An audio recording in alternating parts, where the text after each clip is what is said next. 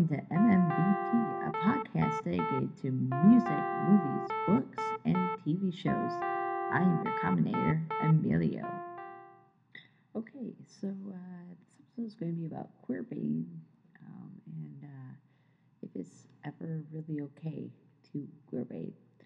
Um, and I know I'm going to get some, uh, someone saying queer baiting is never okay in today's world. And you know what? Be 100% with you if we lived in a perfect world.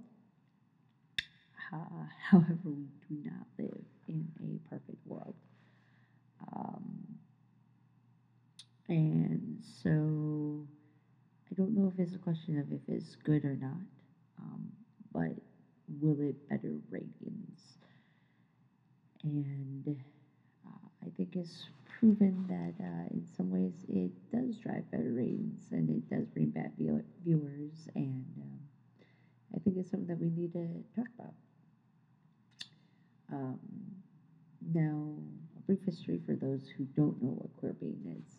Um, I'm assuming if you follow me, you do, but you never know. You might share someone who doesn't. Um, so, queer baiting, queer baiting is where you take two characters of the same gender, sex, um, and obviously we could get into gender sets now they're completely different. I'm not going to go there. So we're just going to leave it at that. Um, and sent them to be quote unquote just friends or quote unquote good pals. Um, but everything else about that interaction seems to scream, quote, please, you are more than that, unquote. Um, and fandoms are created around them, and there is always a hint that there may be, or there could be something more, but there isn't, and um, that's how you draw fans. Um, now, queerbaiting in itself, uh, I would say, is bad. However, as an asset and a way for show creators and to bring people in, it's not necessarily bad. Um, where I think is bad is when the show's creators and actors don't admit fully that, you know, yes, we're queer baiting, that is what we're doing, and we have every intention of queer baiting you. Um,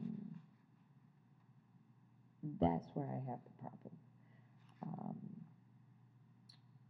because it brings us in with the intent that we're going to watch it and there's going to be a hope that something's going to happen. Sorry, as I turn my page. Um, for instance, uh, great examples of this is um, if you found me, you probably found me on Twitter or Tumblr, and you know that I'm a Swan Queen fan.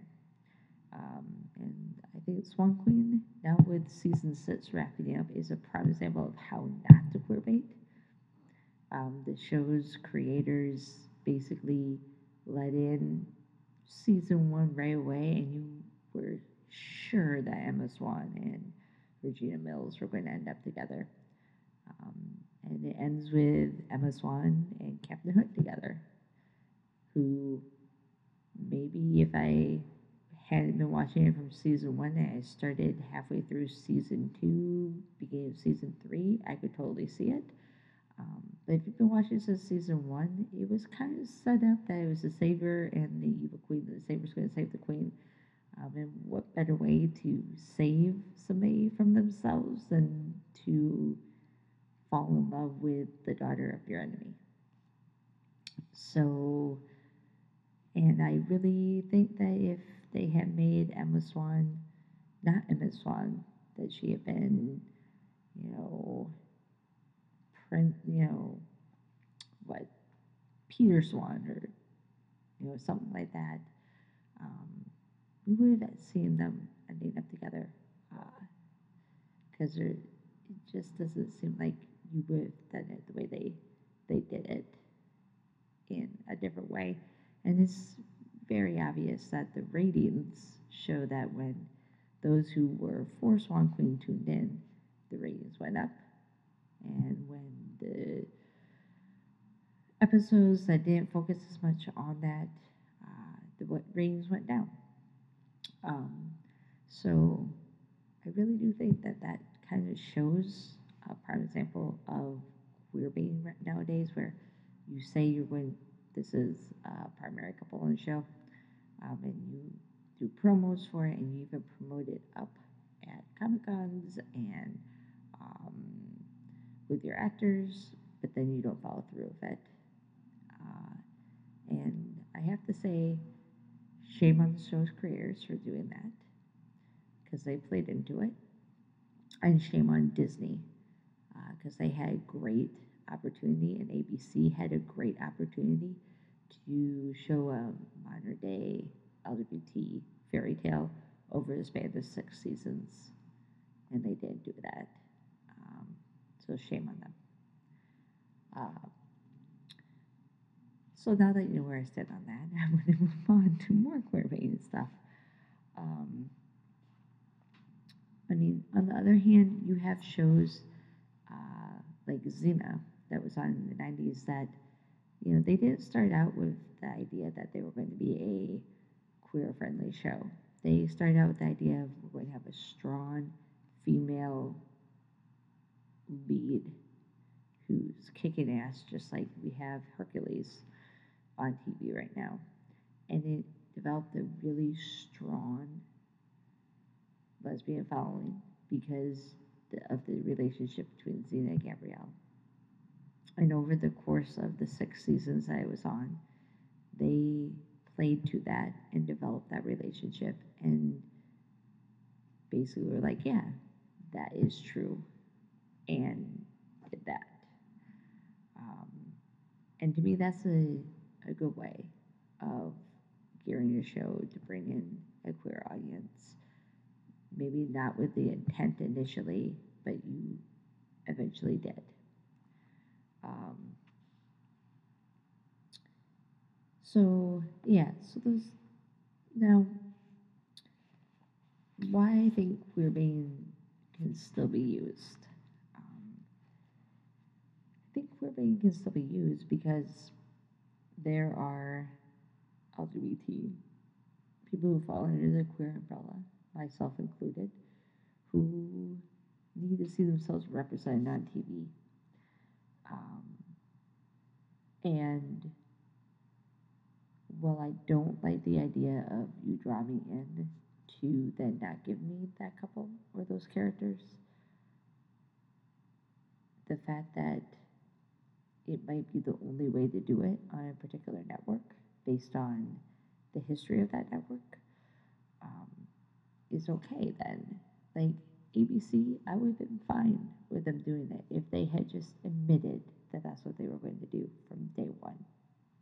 But they didn't. And they added a bunch of us on.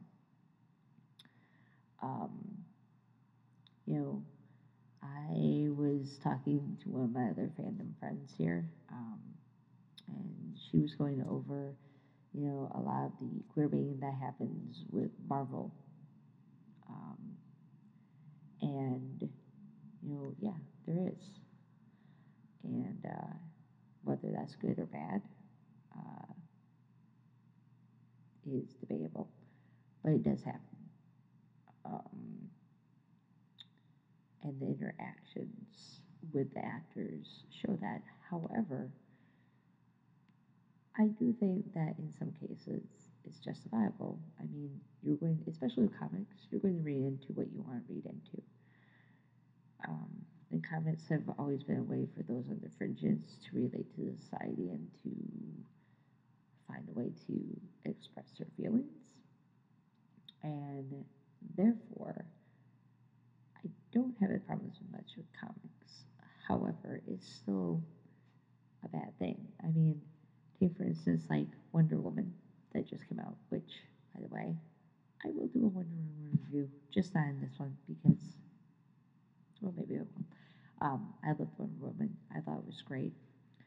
Uh, however, it did queerbait. Um, and it purposely queerbaited because it knows it has a huge lesbian following. Um, and they played that up to get people in. And I mean, that was good for them. I mean, it was great box office numbers for a female action hero movie, which is fantastic. Um, however, you know, they cut out a lot of what makes Wonder Woman um, appealing in the later comic books for those of us, you know, born after 1980 and read the later comic books, um, which is the fact that you, and even maybe those, you know, who were teenagers in the 70s and watched the TV show, um, but there was always a sense that Wonder Woman was bisexual. Um, and they kind of dropped that from the movie, but they still used it as a way to bring you in, and I don't know if I like that. And that's, to me, that's baiting. Um, so I don't know if it's, it's a gray area, is what I guess I'm trying to say. And I know that's hard for a lot of us that there can be a gray area because we want black and white um, this is good, this is bad, this is wrong, this is right. Um, and I don't know if the if there's the intention to be wrong about it. I think there's always the intention for good, and then it becomes bad. Um, and um, you know, I'm going to, I'm going to go into a little bit of like I'm going to date myself. I was a teenager in the 90s.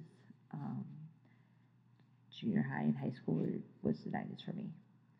Uh, and it was an interesting time to be starting your coming out journey. Um,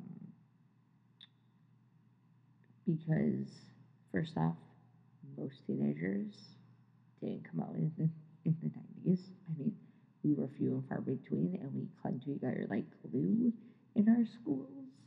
If we did, if we did find our one, even if you had nothing in common with that person, like because you're like, wow, another gay teenager. There's 12 of us open in the school. We're all going to be together and do stuff. Um, and as it's gone on, is expanded. Um, and it's just interesting.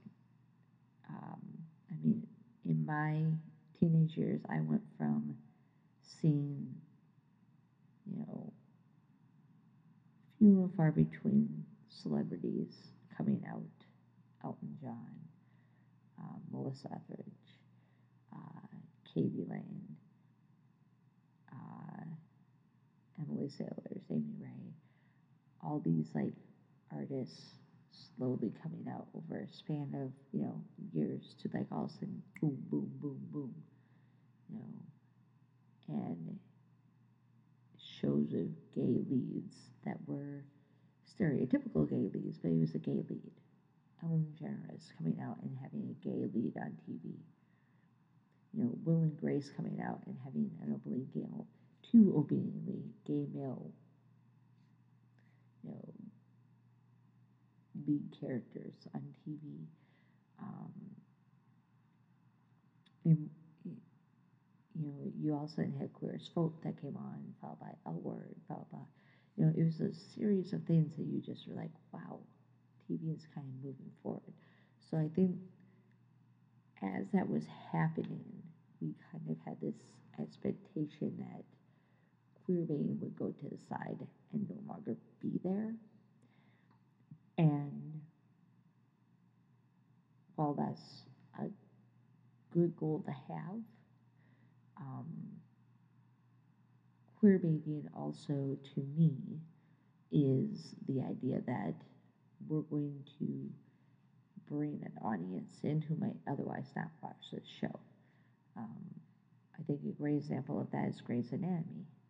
Um, where I'm gonna be honest, I probably wouldn't have watched Grey's Anatomy if you hadn't had Callie, you know, starting her coming out journey of being bisexual. Um, I was done with medical dramas. I was just like, nope. I watched ER. I'm good. And even ER is a great example. All of a sudden, you had that Waverly who was gay on that show. Um, but that's another story. but and I was watching ER way before that happened, and that was just a bonus. But I invested so much time in that medical drama that I was like, I don't need another medical drama. I'm not going to watch Grey's. I don't want to watch it. And then that happened. I'm like, ooh, I'm going to watch Grey's. And but Grey's did it right, where they baited you in, and then they continue to have development of that character, relationship for that character, and then continue to have gay characters on there in different ways. And that's one thing that we need to find in TV shows. Um, I have no problem with queer baiting if what it is is you bringing in an audience and giving that audience what it wants. To me, that's queer baiting. Like, there's any sort of baiting of a demographic is what TV shows are supposed to do. Now, you can do it positively or you can do it negatively. And recently, queer they've gone back to queer baiting negatively saying, oh, we're going to give you this, oh, and now we're going to take it away. Oh, we're going to give you this, and now we're not going to do it anymore. The shows that really want to keep their audience are going to continue to keep those characters that draw in that audience and continue to move that plot line forward. Um, and that has to be the same with the movies too. Like movies have to do the same thing. Wonder Woman has to do that. You draw it in an audience. You know that that audience is women and men who are queer. Watch? Wonder Woman. Trans women. Watch Wonder Woman. Trans men. Watch Wonder Woman. Because it's about being an outsider in the modern world and not fitting in. What is a better description of that than Wonder Woman for the queer the LGBTQA plus community? And if they don't do something with that and bring that in, I'm going to be pissed at the DC franchise. I really will. Um, so, yeah. I really wish I had my friend here debate with me, but she doesn't like doing podcasts. So, maybe I'll get her at some point to come on. I doubt I will. Um, and this might be a continuation. Like I might have to do a two part on this because there's just so many ideas that can come out of this. I mean, the, the final thing that I'm going to say for right now, I think, on all this is we're starting to see where the problem lies is we're now starting to say, see the same thing that's happened to gay and lesbian characters for the past 30 years since we had an openly gay character on a TV show in the 70s um, and a couple ones in the 70s and 80s. Um, we're seeing the same thing now happen in for the trans community, and we need to make sure that the same thing doesn't happen them. Um, and that's why I use queer as a broad term, because I think as anybody whose gender or sexuality is used in TV to bring them in and then not followed through upon um, is bad queer baiting. Positive queer baiting is where you draw in the audience and then you continue to have them. The Fosters, um, Grey's Anatomy, uh, Supergirl hopefully will continue to be like that. Um, at Earp will hopefully continue to be like that. These are shows that they they bring in, they bring in, they're obviously saying, hey, LGBT community, we have your characters watch us, and they continue to have those characters. That's what we need more of is bathing in that mi- this minority fraction and following through and developing the story. Um, if we don't do that, that's where the problem's going to be. And so